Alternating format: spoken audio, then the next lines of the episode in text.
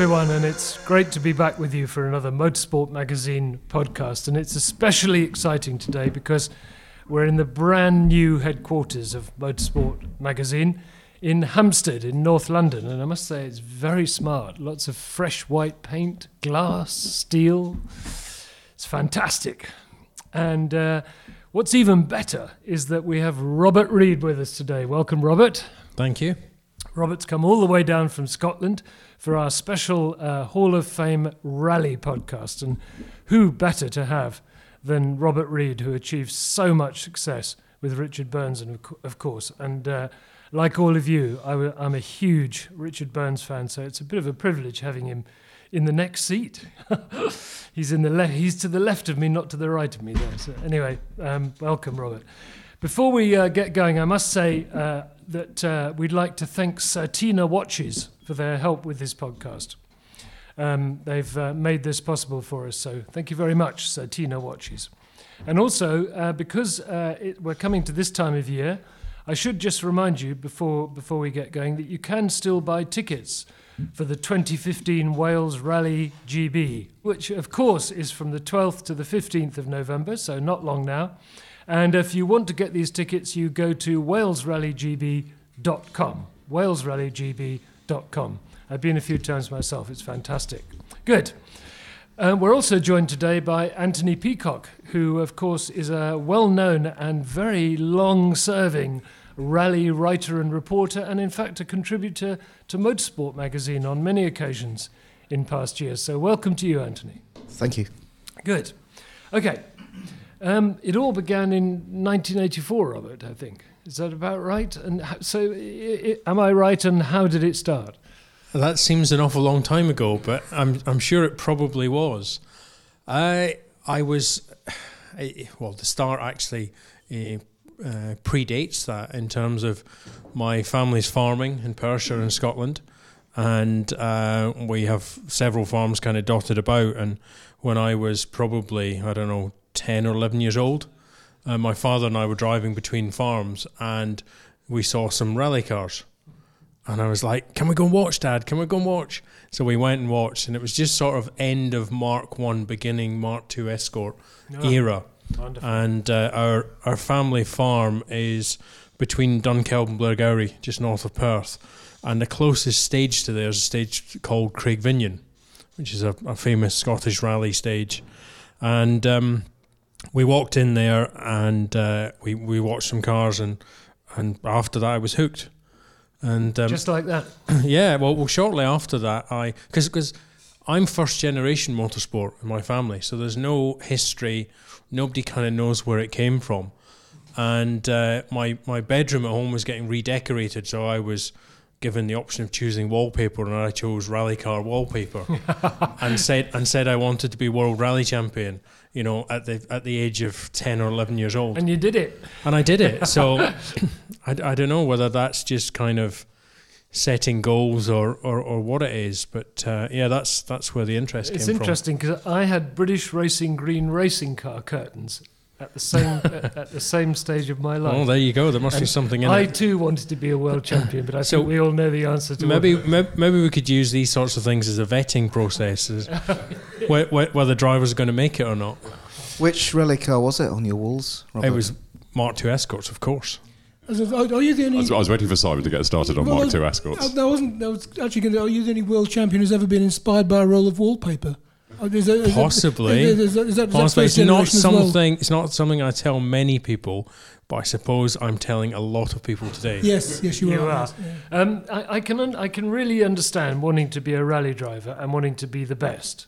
What I don't understand is why do, why would did, why a co-driver? I mean, to me, it just seems like a terrifying experience. Yeah, I don't. Again, I don't really know where that came from. But if we fast forward a, a few years from the from the wallpaper, um, when I got a driving license, started to drive, I went and joined the local car club as as you do at the time. And you know, I mean, in these days, you were 17 years old or 18 years old, 17 when you started to get interested and involved because there wasn't so many routes in at a younger age. So went and joined the car club and started doing auto tests and like navigation rallies and all the kind of club activity. And uh, then eventually got to the point of putting a roll cage in the car and doing a stage event. And quickly realised that actually some of the navigating and co-driving I'd done on road events previous, I was more successful at than I was the driving. I was quite fast to the first corner as a driver, and um, and actually the first stage event I drove on was I think the second stage event Colin drove on, and um, he fairly convincingly beat me. As Colin McRae, obviously. Yes, and and at that point I kind of thought, well, maybe this isn't quite going to work out the way I thought. Yeah, but then you beat him in years to come, though, didn't you? That's well, that's right, and and actually I ended up doing doing a rally with him, doing the um, a, a rally a few years later with with Colin. But um, yeah, and then I I was getting a bit of a reputation, good I hope, in terms of being a, a co-driver, being navigator, mostly on, on road events. Yeah. Wanted to wanted to co-drive in the in the forests. In those days, we called them proper rallies.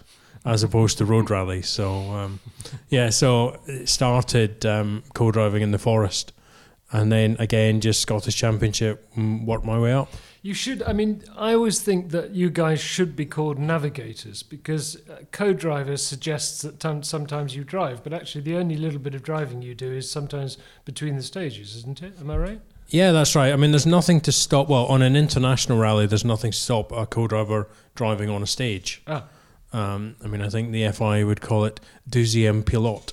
Ah, oui. Uh, yeah, that's about the extent of my French. That means the second pilot. You know yes, that, exactly.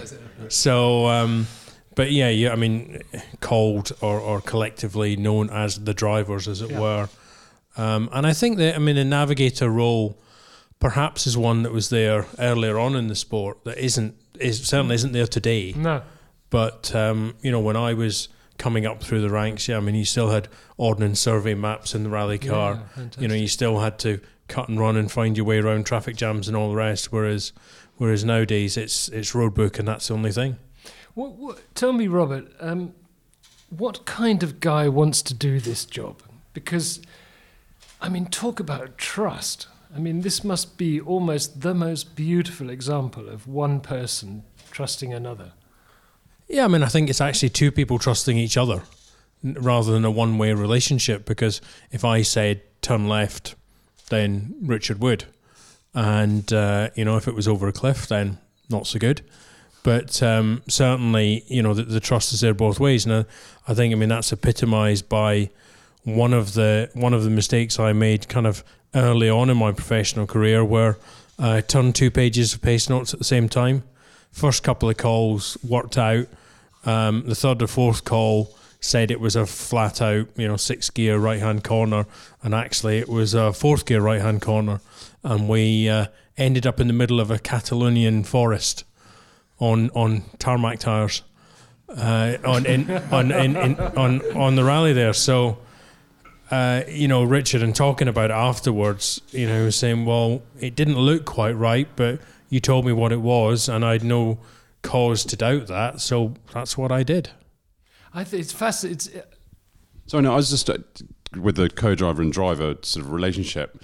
You obviously build that up over years and years, but wh- how do you know something's going to work? Is it because you get on with them out of the car, or is it because you have a similar, or you you have you sort of balance it out in terms of character traits, or do- what what is it that sort of makes that secret recipe? Again, I'm not sure you can you can accurately, you know, predict. I mean, when I first met Richard, I was competing against him. I was competing with a, a driver called Steve Eggleston. Richard was competing with a, a another co-driver, obviously, on what was the Audi Sport Rally last round of the British Championship, and it came. There was a, a national section to the Peugeot Challenge that year and an international section and this was the event the two the two sections came together. And Steve it was the only event I did with him that year but he was one of the front running international series competitors. And this young redhead from the home counties came along and, and beat everybody. And we got talking afterwards. And I think the thing that immediately clicked Richard had had before I co-drove for him he'd had something like 16 or 17 different co-drivers so he struggled to get somebody who was serious, somebody who was dedicated, somebody who was committed to doing the job. Uh, and then after I started co-driving with him, he did one event with a with a different co-driver. Um, a guy called Chris Wood did one event with him because Des O'Dell was loaning Richard a, a factory Peugeot, and part of the deal was that um, he would take the co-driver that um, that Des wanted. But apart from that, uh, you know, when I stepped in the car, it was only Chris on that one event that ever co-drove with Richard. Is it is it absolutely essential, in your opinion, that driver and co-driver, stroke navigator, get on as well out of the car as they do in the car? Or are you aware of instances where the two guys have got up famously on a professional level as as a working crew, but actually hated each other outside the car? Yeah, I'm sure. I'm sure there are examples of that. Um, certainly, from our point of view, the relationship developed. So, to begin with, we didn't know each other. We became good friends. Uh, we probably got to the point of almost hating each other at one point. I, when we started at Prodrive, I moved down and, and lived just outside Oxford, and um, we had the same social circles.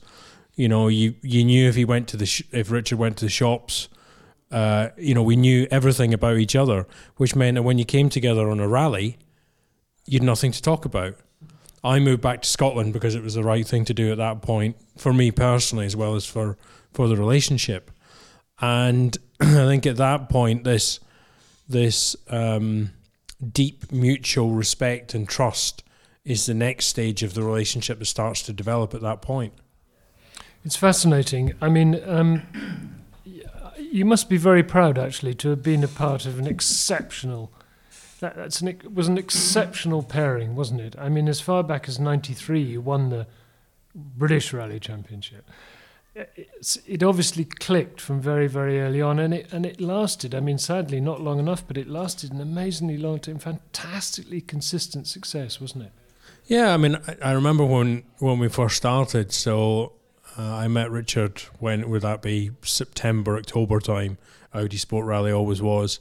He was committed as his prize drive to doing Rally GB with uh, with a different co-driver, and we just kind of talked through that period. And he wanted me to co-drive with him the next year. And the first round of the um, Peugeot Championship the next year was the Wyedean Rally. So he said, "Do the Wyedean." And I was like, "I'm not sure." And I had been co-driving with Robbie Head. There was a few other people, you know, that were were wanting me to do stuff, and eventually persuaded me to do it. And I said, "Okay, I'll do one event. I'll commit to one event, and we'll see how it goes." So we got to the end of the first stage, which was very snowy, and he said, "What do you think?" Then I was like, "Hmm, not sure." The next stage, we caught and passed the first car that we caught and passed within three miles. We caught the second one within about another two or three miles. And we got to the end of the stage and he said, Was that better? Like, yeah, wasn't bad. and, um, you know, you could certainly see at that point. And I think, you know, I'm sure there are other people who could have achieved similar things with Richard. I'm not saying I was the only person who could have, but um, he certainly needed somebody perhaps with a little bit more experience at that time that I had Yeah. in That's order just yeah. to um, to push him on. And you know, interestingly, in the um, so probably September October time, the in 1990. So I started with Richard beginning in 91. So in the September, late September, early October, I did the Hackle Rally in Scotland with Colin McRae. And then six weeks later, I did the Galloway Hills Rally with Alister, with his brother. And then, sort of eight weeks later, I did the Wyedean with Richard. So in that three month period, I'd sat with, you know, arguably the three best young up and coming drivers, you know, who were probably below the radar at that point, but who were certainly coming onto the radar. How did the young Richard compare with the young Colin at that time? Were they, uh, you know, were they fundamentally did they have the same differences as they did later in life in terms of driving style and approach to things, or, or Yeah, were they, they- uh, were they different? I- I mean, Colin had done more rallies, so you know he was he was uh, maturer as a competitor, not necessarily as a person, maybe, but maturer as a competitor, uh, and obviously very committed. Whereas Richard was was learning. I remember with Colin, so Hackle Rally, my local rally, so uses Craigvinean Forest where the the kind of the spark of of interest had started, uh, but also uses Drummond Hill, which is quite a feared stage in, in Scottish rallying. And there's a, a road we always call the diagonal road, which goes across the middle of the of of the hill. And we're coming down there, and I'm reading maps in those in those days. So it was all about navigation rather than pace notes. Yeah. And we're coming down the hill, and I'm aware out of the corner of my eye that Colin is slackening his seatbelts. and it's, it was pissing rain. It was a typical Scottish rally day. And I kind of glanced across, looked up from the map, and I glanced across at him. And he was leaning across to my side of the car. I was a Mark II Escort, which still exists today. It was owned by his Uncle Hugh, Uncle Shug. And um, the spring on the wiper on his side was obviously not at its best. And the wiper was lifting off the screen as we were doing, I don't know, it was probably only 85 or 90 miles an hour. And he was leaning across, looking out my side of the window, which I thought was quite an interesting uh, experience. Was um in, was it was he too brave? Colin, um, yeah, I suppose you could level that. I mean, I, I went on to do quite a bit with Colin when he when he was at Subaru. I did a few tests with him. Um, so, for example, first time we went to New Zealand in '94, uh, Derek Ringer, who was co-driving with Colin at the time, Derek didn't come out until just before the rally. So I went out, did the test with Colin, did the test with Richard, and then and then obviously stayed on and even then it was interesting. Colin would set the fastest time on a piece of road the second or third time he'd been up it. And he was shaving fence posts and, you know, using every inch of the road. It would take Richard a dozen runs, but Richard would actually do a time that was faster than Colin's because it was less raw and it was more kind of thought out. So eh, different approaches, similar end result. And then if we fast forward again to sort of, well, 99, 2000, 2001, our, our time at Subaru, um, 99, 2000, we had the most number of fastest times of any driver in the World Championship. And that's not something that people particularly thought of Richard doing. You know, that was more Colin sets loads of fastest times and wins some rallies and maybe doesn't finish some others. So it was just interesting to see the way that you know Richard developed and you know became as fast as he as he was. The thing is, I remember looking at various of your in cars, and Colin is always very sideways, very spectacular. The thing is with Richard, he always just looked so comfortable driving the Subaru in particular. I mean, the way that he, he really just moved his wrists to, to guide the car along. Um, where did that driving style come from? Because you know, it's it's in many ways the polar opposite to what Colin did. No, I was just going. I was just going to say. I mean, in some ways, sort of like a, a Jensen Button to a Lewis Hamilton, almost. In Yeah. terms of the st- one one Yeah. very stylish, one very improvisational. Yeah, and I think people often label one as natural and and one is not so natural. You know, and Colin's always labelled as being a very natural driver. Um, Richard certainly put a lot of effort in, and I mean, I would say that Richard and Tommi Mäkinen probably were two people who changed the sport.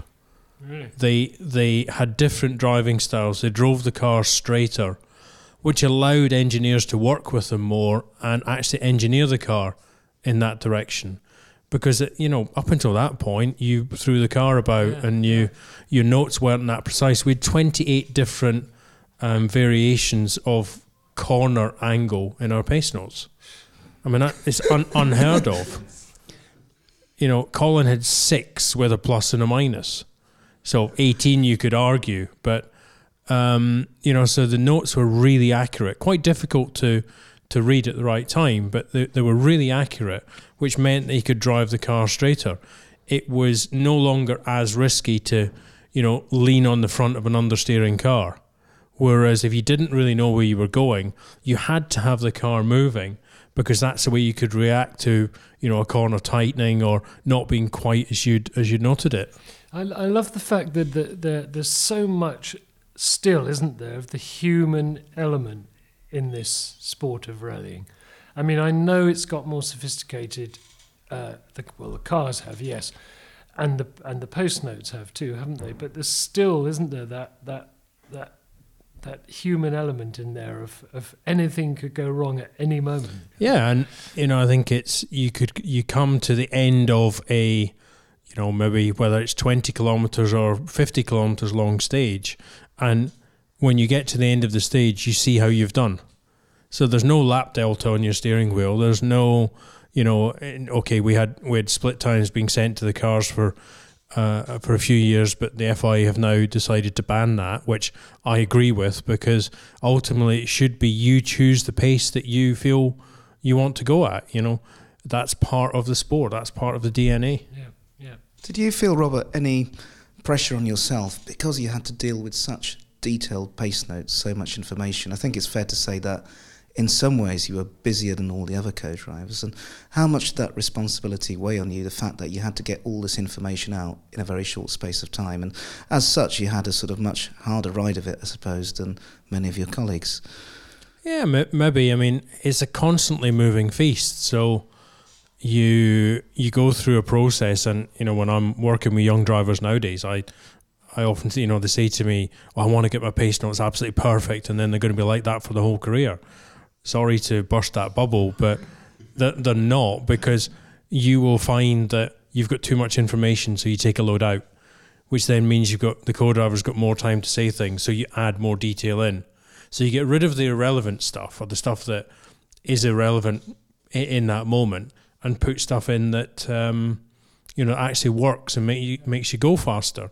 And and that the the problem with that is that every time you change something in your pace notes, it takes a year to change because you've got to change every event. So you've got notes from the previous years and you've got to change it all. And you'd come to the end of a big change and you'd have two or three rallies where nothing changed and it was like heaven. You know, not much work to do in the evenings on the recce, everything worked. And then and then you'd get the dreaded start of the next recce, Richard would go, I've been thinking. and I thought, oh, here we go again. Another year of completely changing the whole the whole noting system. But that's that's how it evolves and you know, I think people that, that stand still quickly get over, overtaken, regardless of the of the context. I, I must say, I wish we had more time to go into it in detail because it is it, that that the science of it is so I- interesting to me. Um, I mean, did you did you and Richard have any kind of special secret words or phrases that you used in certain situations that where you both knew exactly what that meant, or was it always just strict discipline, pace note, drive, pace note? Yeah, we, we, we probably did have a few, not necessarily in the pace notes, and not necessarily I could repeat to a to, to, to a big audience, but and not necessarily anything to do with no, but give us a, no, no, but if you can't repeat the words, give the, us give us the. Well, no, it was um, it was that it was that knowingness that that you develop, yeah. especially when you come to you know, well, start of a stage, end of a stage, um, when you're connected by intercom, and the outside world is a very foreign place um, and I mean, the one that the one that springs to mind is uh, Rally GB every year. Rally GB was always difficult because there was so much interest, you know, so much media interest. There was so much pressure. Um, we'd always been fast on it, and uh, you know, you get to November in pretty poor conditions and in a forest somewhere in, in, in you know any part of the UK. I mean, we've done Rally GB into Scotland, obviously it's based in Wales now through England, and you'd get to the arrival control at the start of the stage, and you would get the well-meaning British Marshal who wanted to take your time card off you. Don't worry, I'll give you the time you want. No, I'm holding on to it, and and you'd get them actually almost half of the half the body inside the car trying to get the time card off you and uh, and and take it to fill it in. And they were very well meaning. They were they, they were doing it for the right reason. And all I'd hear in the uh, in the intercom was uh, Richard recounting a phrase which I had used a couple of times, which was, "I do this sixteen times a year." you do this once a year. I do know what I'm talking about, so I'll just keep my time card. So after I'd used that a couple of times, I would hear this coming back to me as this well-meaning marshal was trying to be trying to be helpful. So yeah, there was a bit of banter as well in, in terms of those sorts of things. I think it's great because I think it's like with any sport, it's so nice to get in the car. And I was in the car during that description. It's brilliant. It gives gives you, especially especially coming up to this year's rally, when you know so many people listening to us now are going to be there, standing in those dripping under those dripping trees or wherever they are. Great. Um, we must talk about the what the media built up into this this huge sort of battle between you and Richard and McRae and Grist. I mean, it it was you know front page news, man. I mean, extraordinary. What was it really like? I mean, they they didn't hate each other, did they?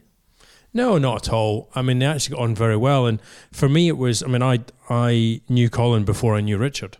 I'd done a rally with Colin before I did a rally yeah, with Richard. Yeah. You know I think there's some rather embarrassing pictures in one of the Colin books of me um, wearing something not particularly fashionable at Colin's 18th birthday party or something like that. So, you know, it was quite a, an interesting situation to, to, to be in. But again, you know, it worked and the, the media fueled it and Colin didn't um, defuse it. No. But, you know, the, the story that springs to mind uh, just now was we were in Argentina. Uh, must have been '98. We were at Mitsubishi. We were considering our options for '99. Colin was at four. Uh, Colin was at Subaru. He was considering his options, and Colin um, rang Richard up and said, "Let's go for dinner." The four of us went for dinner, and he said, "Right, I'm thinking of leaving Subaru and going to Ford." And Richard's like, "Well, I've got an offer from Subaru, so I'm thinking of leaving Mitsubishi." And and Colin was like, well, okay, let's coordinate this so it works properly. So you know they did get on well. That's I mean, interesting, it's fascinating. I mean, did I mean, you know they, that, Anthony? I, I, didn't know about the dinner. No, no, no. I mean, what, what what I wanted to ask Robert as well was that obviously you know there's been a lot spoken about the rivalry between Richard and Colin, but what about your rivalry with Nicky on a on a professional basis? I got on very well with Nicky now. Yeah, I mean it's it's always it's always difficult. To be fair, uh, I've never been in a team with Nicky, so I mean the rivalry co-driver wise within teams is sometimes an interesting interesting one as well. Uh, you know, it was clear that Nicky was fueling um, Colin um, in in the whole rivalry. So yeah, it was a bit tense at times. I think I think it would be fair to say, wouldn't it, Robert? That at the time, there's probably well, there's definitely more needle between you and Nicky than there was between Richard and Colin. At times, I think it's fair. It's fair to say, yes. You were mentioning just there the the sort of the competition between co-drivers in the same team. Um, what's kind of sharing of information and notes or anything? Does anything go on between the co-drivers? I mean, it, obviously it depends how much how well they get on, but ultimately they're your notes. You kind of want to keep them as your notes because you worked hard for them. But if you're part of a team, is there not? Yeah, certainly. I mean, the detail of the notes, yes. Um, the, the the the bigger picture. You know, I mean, we would all, well, for example, in Subaru in the early 90s, Colin, Carlos, and ourselves, we would always recce with Carlos. And you would always be stopped and speaking to some other drivers, and they'd be saying, Well, what about that bit in that last stage with the whatever it was? You know, you'd always kind of talk about things. Colin tended to do things on his own, which meant he wasn't necessarily part of those conversations. And you could argue that that means he, he missed out so yes, there was a bit of, of sharing of of information or sharing of opinion, but when it came to the pace notes, that's your personal bit, as it were. That's how you translate that that broader information into the detail that you need in that split second in the stage. Robert, I think I think um, as you know, it's so it's so sad that neither of these guys are with us anymore. But maybe the, to me, the best way of looking at it now is to talk about the Richard Burns Foundation, simply because it's the positive side of it, it's the future side of it. Can you can you tell us a bit about what it does? And because it's it, it, it's it's successful, isn't it? I mean, it's yeah, it, it is, and you know, again, it's it was quite some journey. When Richard was ill, and I was spending a lot of time with him, one of the questions that he used to rhetorically ask is what happens to other people when they're suffering the same thing that don't have friends who can take time, don't have a partner who can you know, take time in the way that Zoe did with with Richard in order to help them through this. He said, you know, what happens when people have to work? What you know, how do they how do they survive? And you know, he he said on a couple of occasions, he said, you know, regardless of what the outcome of of his situation was, he wanted to do something uh, to help people in those sorts of situations. And I often say, you know, if Richard had been alive today, having gone through what he went through, there would still be a Richard Burns Foundation. It ju- would just wouldn't be people like myself or Paul Hembery or Colin McMaster or you know people that are involved that are standing there urging people to support. It would be Richard himself. Uh, so you know when Richard sadly lost his battle, it was it was something that I felt I had to put effort into. You know, there was a couple of things he wanted me to do. He was part of the FIA Institute's um, closed car research group, so safety research group, and he said to me, he said, "I want you to take that on, and I want you to work." So Sid was um, Sid Watkins was Yeah. was chairing at the time. He said, "I want you to keep that work going." So I'm still involved to this day Right. in, in, in that. And he said, I want to set something up that's going to that's going to help people. Um, from my perspective, it, it's about helping people, of course, but also it's about keeping the name alive. So I put a lot of energy and effort into it in the early days. I've actually now stood down as a as a trustee, just because I want it to stand on its own two feet, and that emotional energy can't go on forever, and it's got to it's got to live or die basically on its own merits.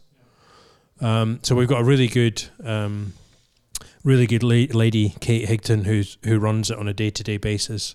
Uh, I still do what I can for them, and we've got a number of trustees that uh, that are there driving the thing forward. What's your again? Let's be positive. Um, what's your if if you get if you get home tonight, sit down, have a glass of wine. What, what's your best, most thrilling, most sort of fantastic memory of that of all that time with him and those you know all those rallies, all those wins, all the the world championship. What was the best thing? Um, there's lots of them, and you know, obviously, winning the championship is one. You know, the the clip that's still shown on the television where he turns to me and says, "You're the best in the world," um, was was was amazing. But you know, there's there's also some other moments. You know, I remember winning in New Zealand. I can't remember what year it was.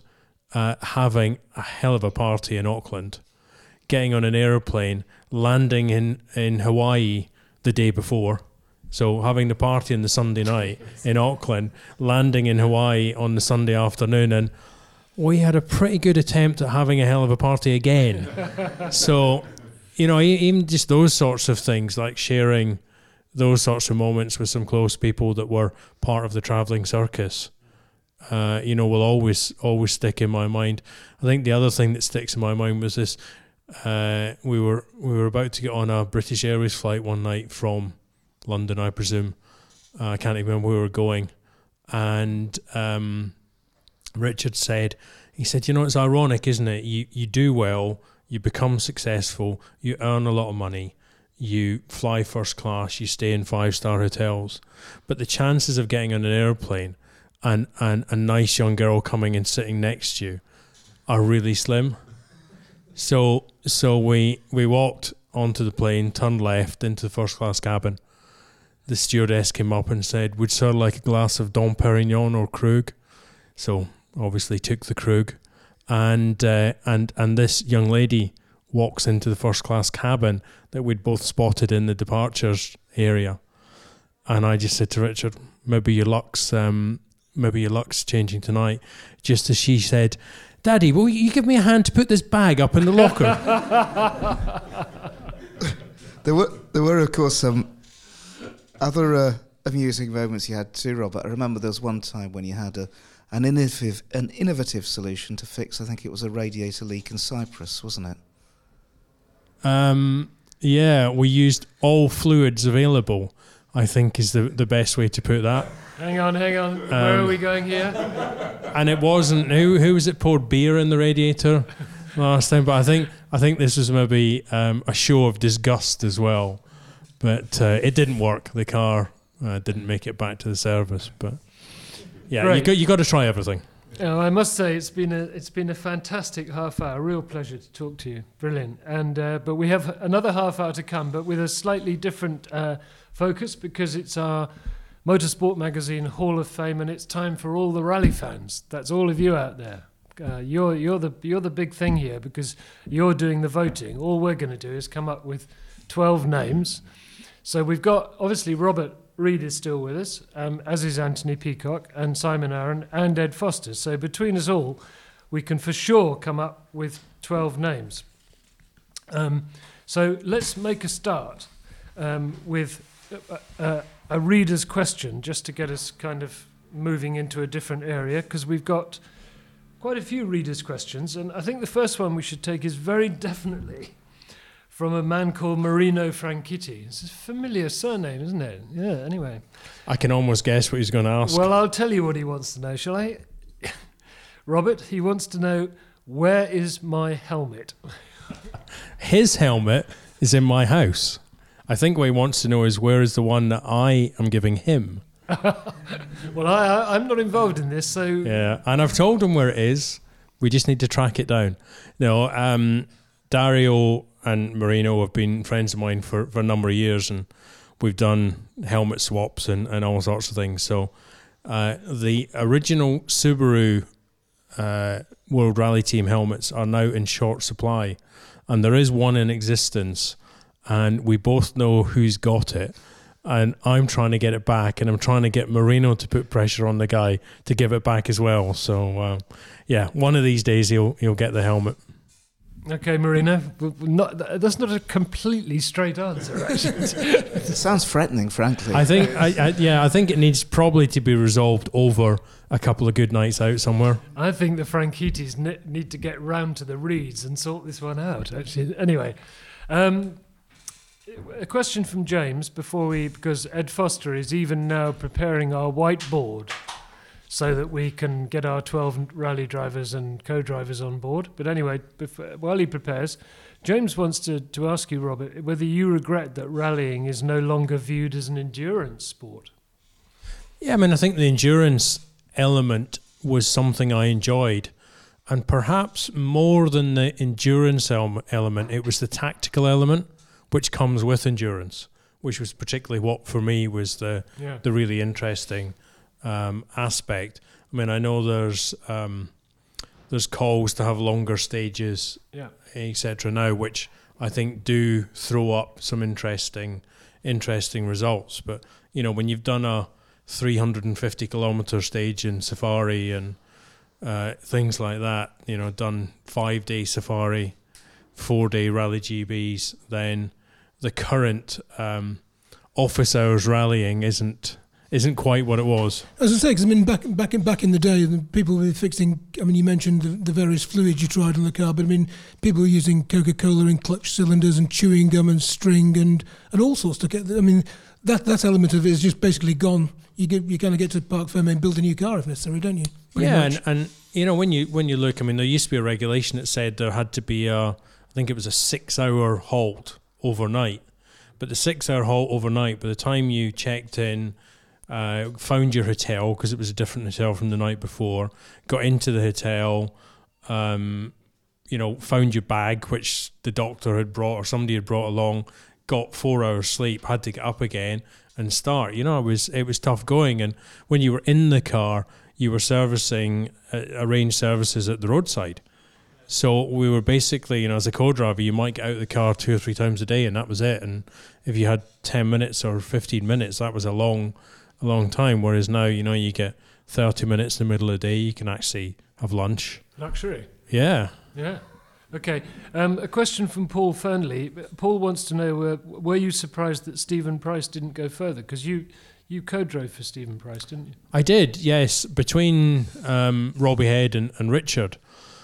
i Robbie had uh, got an opportunity with Evans Halshaw, I think it was, remember at the time, a Group N Sierra and national championship, and um, and I was overlooked as as co-driver. And one of the reasons it was given was that I didn't have enough pace note experience.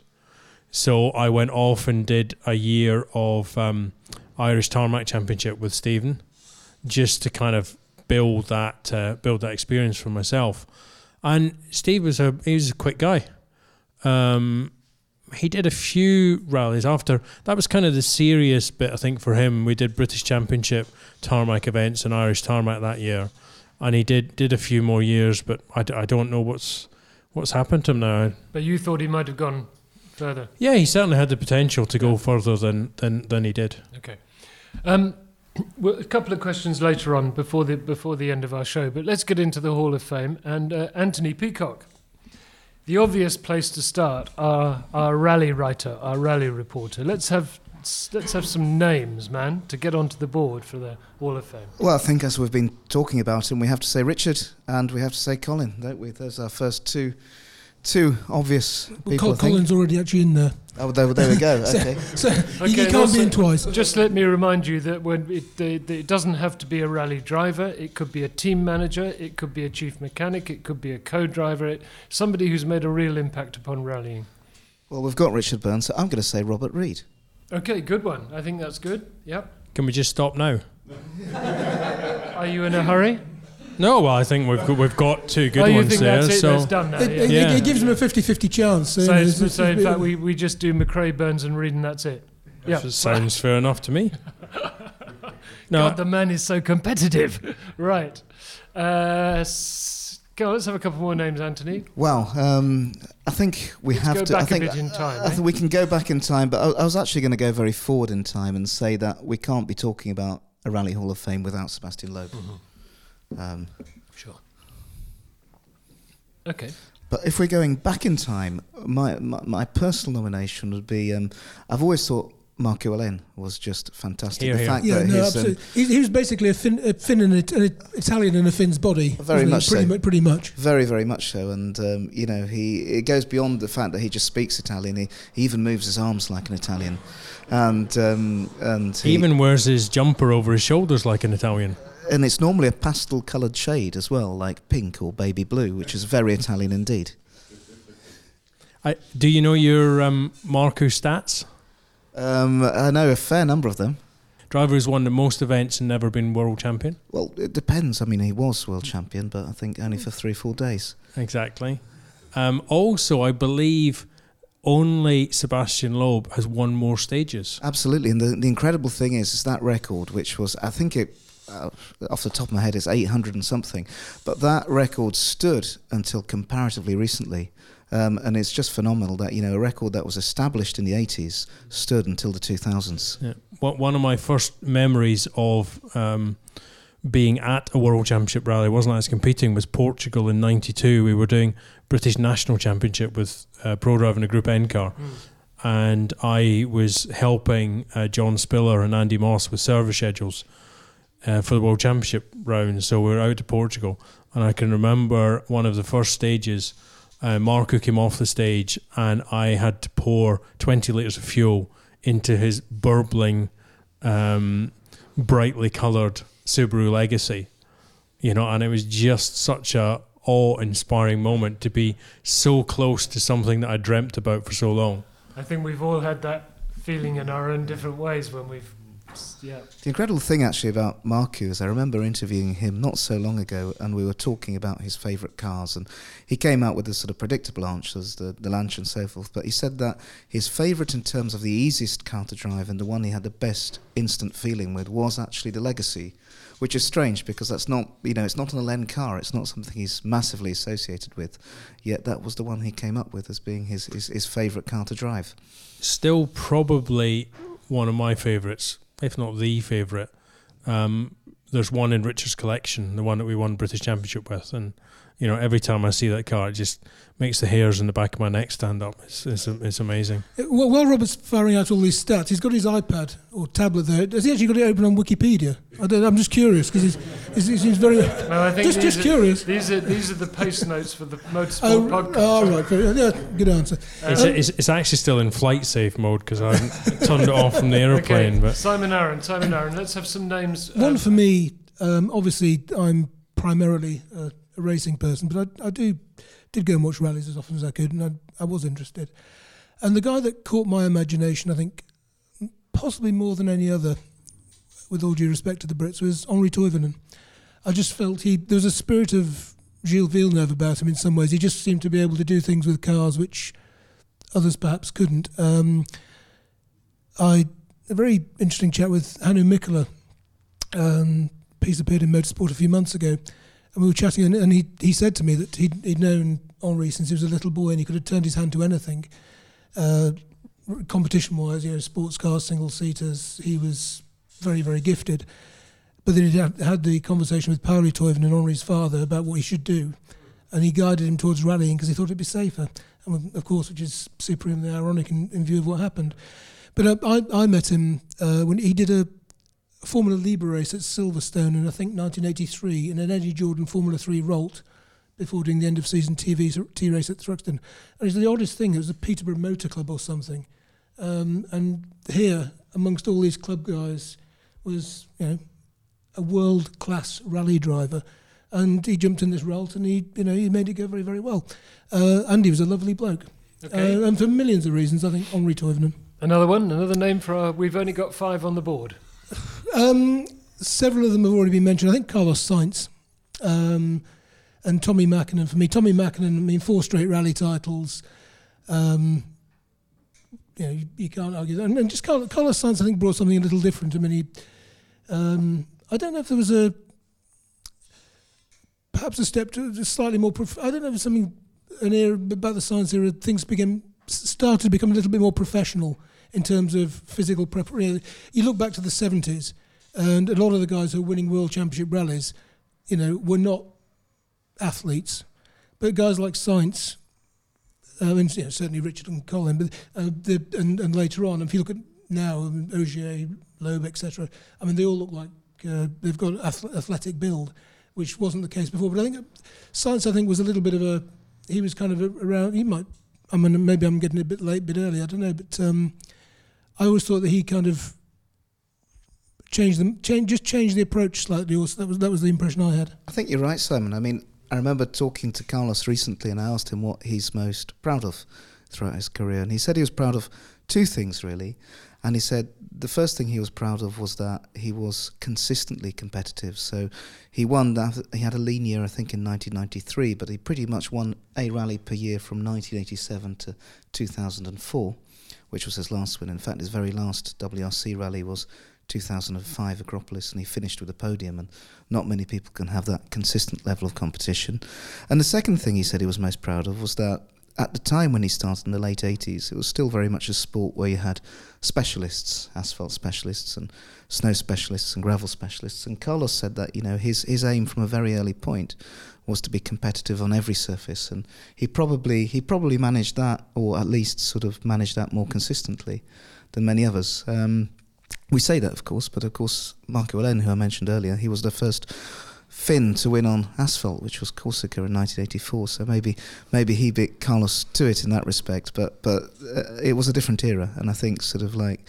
Um, Carlos coming in with the sort of factory teams he did and being so consistently competitive from the very beginning was really quite an achievement. And it's no coincidence that Carlos Sainz Jr. is doing as well as he is in Formula One because um, the, the work ethic that um, that boy's had instilled with him must be quite formidable. Plus, of course, Carlos Senior did the uh, Formula Ford Festival in 1983. Oh, absolutely. Yeah. Robert, Well, um, should be should be mentioned. Yeah, I think he was also quickest on the stage in Morocco yesterday. He was, in the, and, uh, um, in the cross country Peugeot. and leads the event, I believe. Robert, let's have some names from you because um, if you don't know, no one does. Well, uh, there's a few of them already been mentioned, um, but I'm going to start by going back to uh, what kind of spiked my initial interest. So I'm going to say Hannu Mikkola. I know Simon had mentioned before, because certainly that Eaton Yale Mark II Escort, you know, really sticks in my mind as being something that mo- motivated and inspired a lot of people. Um, you know, Hannu did British Championship a lot um, as as well as doing World Championship when British Championship was so was so big. And um, I actually had the opportunity to spend some time with Hannu earlier on this year at the Colin McRae event at Knockhill when um, Audi UK brought the S1 Quattro, and Hannu and Arne Hertz did some did some demo laps. So I'd like that was yeah no that, that that was really special. Um, and There- it- there's, also, there's also durability with Hannu because he was a works driver with Toyota, I think, in the late 60s, and he was still a works driver in the early 90s. I mean, he, he Yeah. spanned four decades. I mean, there was sustained success. He's also a lovely bloke. Yeah, well, there is that too. Um, the other name I'm going to I'm going to come out with is maybe a slightly left field, but I'm going to throw Andrew Cowan out as a as a name. You know, Andrew obviously the boss of Mitsubishi when Richard and I drove there. Um, also a Scottish farmer, so you know somebody who I, I know very well. Um, but I think you know what Andrew did in terms of the London to Sydney's, uh, Mercedes and rallying, and and also then going on to put the deal together to to to run Mitsubishi in the championship. You know, without all the effort that Andrew um, and to be fair, his wife Linda put into it, you know, Tommi wouldn't arguably have had the opportunity he had. I think that's a good name because it's for it's for slightly different reasons as well, which I think because they don't have to be superstars; they just have to have made a, an impact on the sport itself. And Andrew Cowan certainly did that. Maybe the fastest man ever to drive a Hillman Imp. Yes, well, Or Well- indeed Hillman Hunter. Yeah, and I mean Andrew, when when there was the the um, just after Colin was killed, there was the McRae rally, uh, and um, Ari came along in the the Rothmans car with David Richards, and uh, and Andrew did the event in his Hillman Imp. did he? Yeah, that was amazing. I remember that see. car very well. I don't know why, but I do. It was blue and white, wasn't it? Anyway, yeah, I remember. Um, and and maybe a, another one to throw on the table. I mean, it's interesting having been teammates with a lot of these people, but I would certainly put Marcus Grönholm on the list. And and the reason I'd put Marcus on the on the list was because he was arguably the most formidable teammate that that we had. I mean, he was okay in Peugeot, which was kind of his team, his car, but he was a really really difficult guy to beat. If you were beating Marcus, you were you were going well. I think that's eminently a good name. Yes. Okay. Well, we need we need two more guys. So um, Can I can I, I can I go slightly left field as well and go uh, Jean-Luc Thérier? I mean, That is left field. Um, but he, he would have been he would have been world champion had the world championship existed. Well, And I'm also going drove to- an Alpine A110. Okay, I, I, I'd like Robert Reid to make the decision on this, Ed Foster. Yeah. I mean, is it too left field or is it no? No, Good, no, okay, no, fine, not at all. Good, good, great, good, fine, good. And and then again, I think you know we can go even more left field. I mean, we don't we don't we don't need to just stick to drivers and co-drivers. And I think there's you know there's a couple of um, well co-driver first for me. Somebody who I think deserves to be on the list is Seppo Harjanne, who won a world championship. Uh, in, in, in well, two world championships in different eras. Yeah, which so is amazing, um, Yeah. you know, I think I think that, and then a couple of other names I've got on here, um, which again slightly different change of direction. Uh, Jean Claude Vaucard, Absolutely. Yeah, yeah. who was engineer, one one of the first employees on the Peugeot 205 T16 project was Jean Todt, Great car. um, and also the guy who designed the Citroen uh, WRC um, C4. You're so testing, again, somebody who's spanned a huge, um, a huge amount of uh, of time in the sport. And you're still is seen on rallies now. Jean Claude Vaucard. Ed is having to write these on our motorsport Ed, Ed, podcast. Ed normally struggles spelling Formula One drivers' surnames. Well, Ra- rallying, he's got no chance. I'm The more I'm, Finns we can mention, the better. I'm incredibly impressed at all the accents and Yes. uh, umlauts and and whatever. yeah, if Uh, in doubt. V A U C A R D. How, well, we've co- how got- come you can get Seppo Hayan but not Jean Claude Vaucard? We've got a good. he's harder to Google. Oh, I see. I, that's I was impressed. I thought I thought your knowledge was just superior, Ed. But um, obviously the, the the wonders of Well, modern we've got a good we've got a good list here. We we we need twelve names, and we've actually got fourteen now. I think. but I think, I mean, So- Juha Juha Kankkunen should be on there. I Yeah. believe. I mean, again, another four, Ari- Four four times. Very, very, very consistent. Perhaps not always the most spectacular guy, but just always seem to bring the bring the car home on a very, very regular basis. and of course, the only man to win those championships with three different manufacturers. Ari Vatanen. Robert, thoughts on Ari Vatanen? Yeah, I mean, he wa- he won the world championship with David Richards as a privateer. with the David Sutton um, team, which was you know a huge feat. 1981. Um, he's still involved in the sport. He's now uh, president of one of the safety commissions at the FIA. So um, you know somebody who's still um, still actively involved. Going back to Juha Kankkunen, of course, I'm, I'm told, I'm not sure if this is true or not, maybe someone can help us, that Kankkunen is also the Finnish word for hangover. Might well be. Ed, Ed, Ed, can you Google that? Nikki, Nick, Nick, Nicky Grist tells a great Kankkunen story. There's a stage in uh, Finland called Lauka or Leustu, can't remember which one it is, that goes through Kankkunen's farm. And they're in the Toyota and they roll on this stage. And Nicky's like trying to compose himself, make sure he's got his notes and work out how they're going to get the car back on its wheels. And uh, and this Finnish guy comes along and starts banging on the roof and kicking the door and shouting and screaming. And Nicky's trying to say no just push us back over on our wheels you know no need to get aggressive. And they get to the end of the stage and uh, he says to to Juha who was that guy that was getting all um, all annoyed in the middle of the stage and Juha goes it was my brother so um, Small country, eh? yeah Yeah. I, Okay. I, I think just to, to add some variety, I'd, I'd also like to throw a couple of more engineer names Yep. on the table. So certainly for me, David Lapworth Ah, is yes. somebody who you know what I've worked very very closely with. He was instrumental in uh, in you know helping Rich and I get our initial opportunity at Prodrive. Uh, involved in the you know the British Championship all the way through Asia Pacific uh, World Championship, but also you know, the first um, engineering job Lappy had was uh, working on the Sunbeam Talbot with uh, what what then turned into Peugeot UK. I'm not sure what Talbot UK or whatever they were, Chrysler, whatever they were in those days. Um, again, engineer on the T16 that uh, uh, Mikael Sundstrom ran in the British And Rally Championship as well. a long time too. Um, yeah. BMW M3s.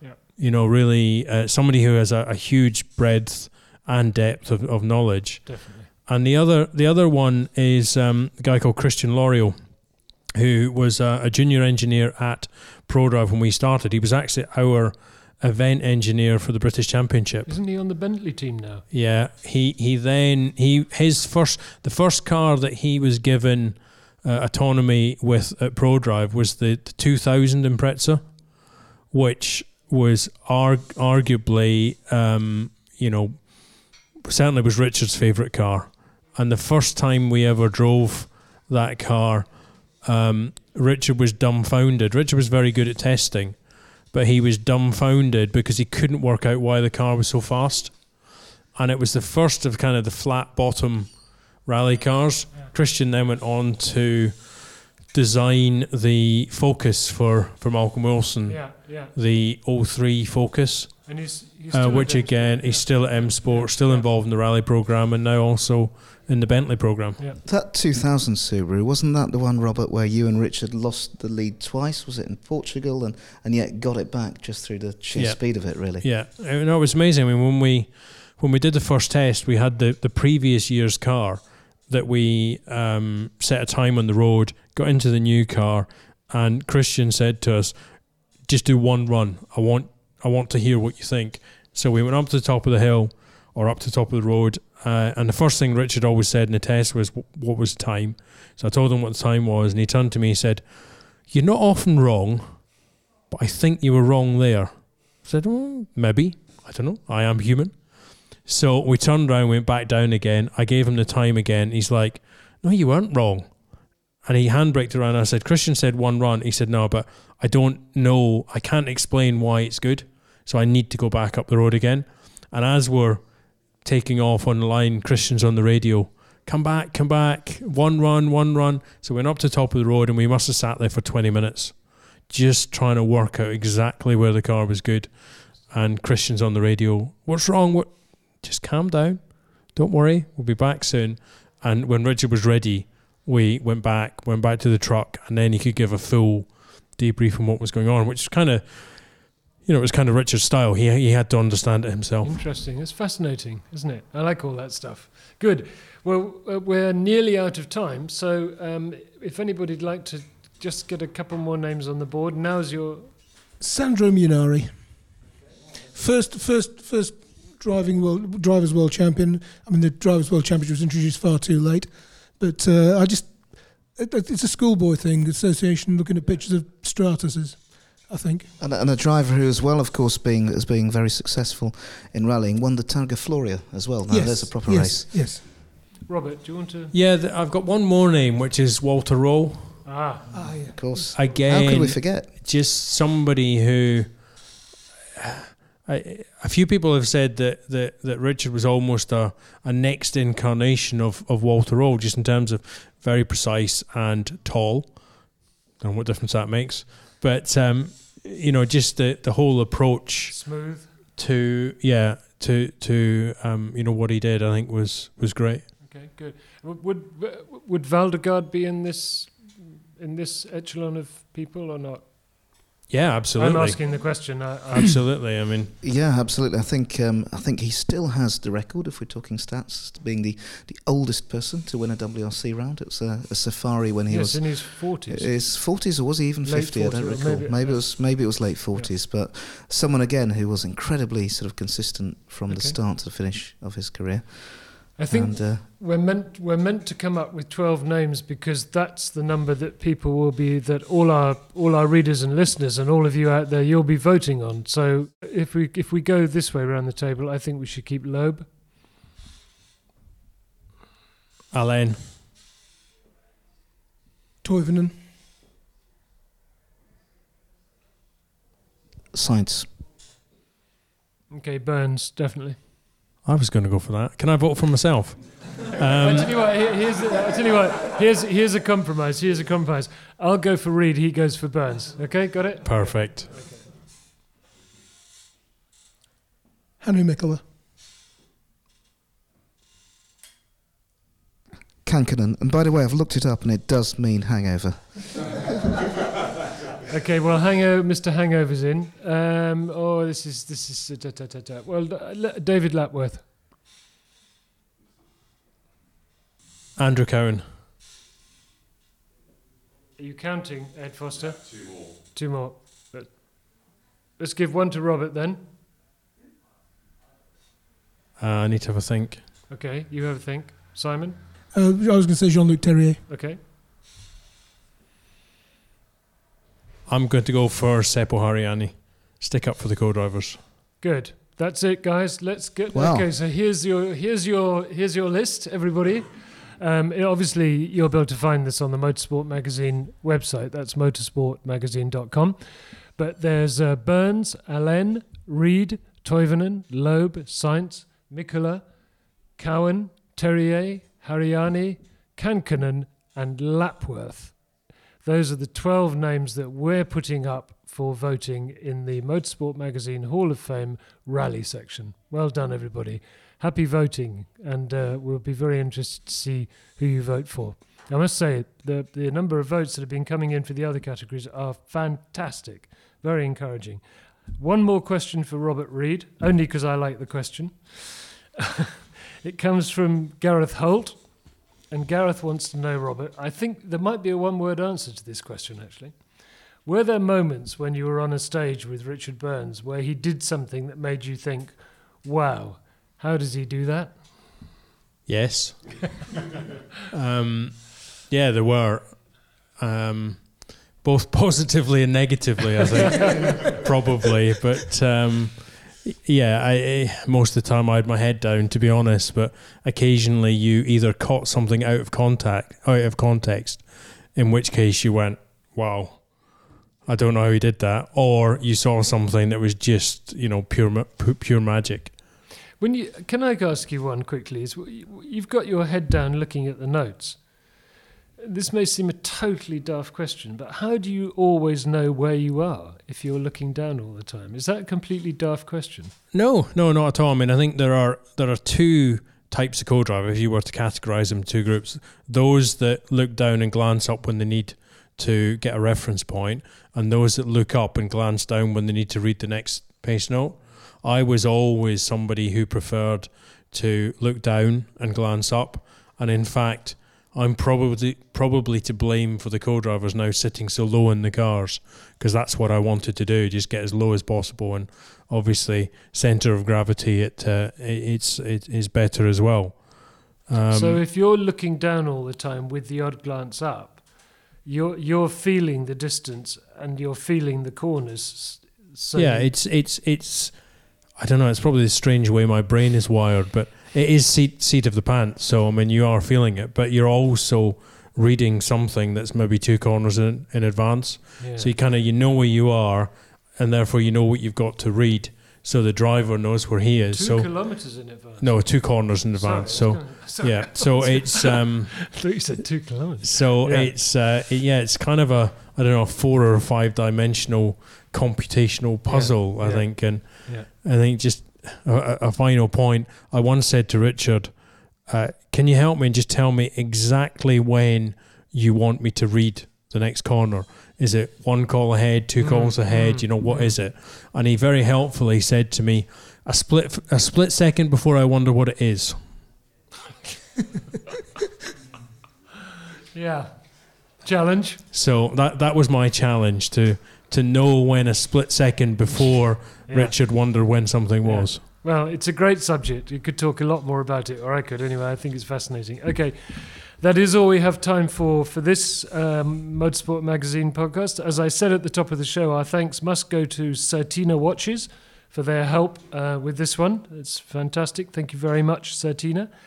And don't forget, you can get your tickets for Wales Rally GB at uh, walesrallygb.com. Fairly straightforward, I'd say. It starts on November the 12th, finishes on the 15th.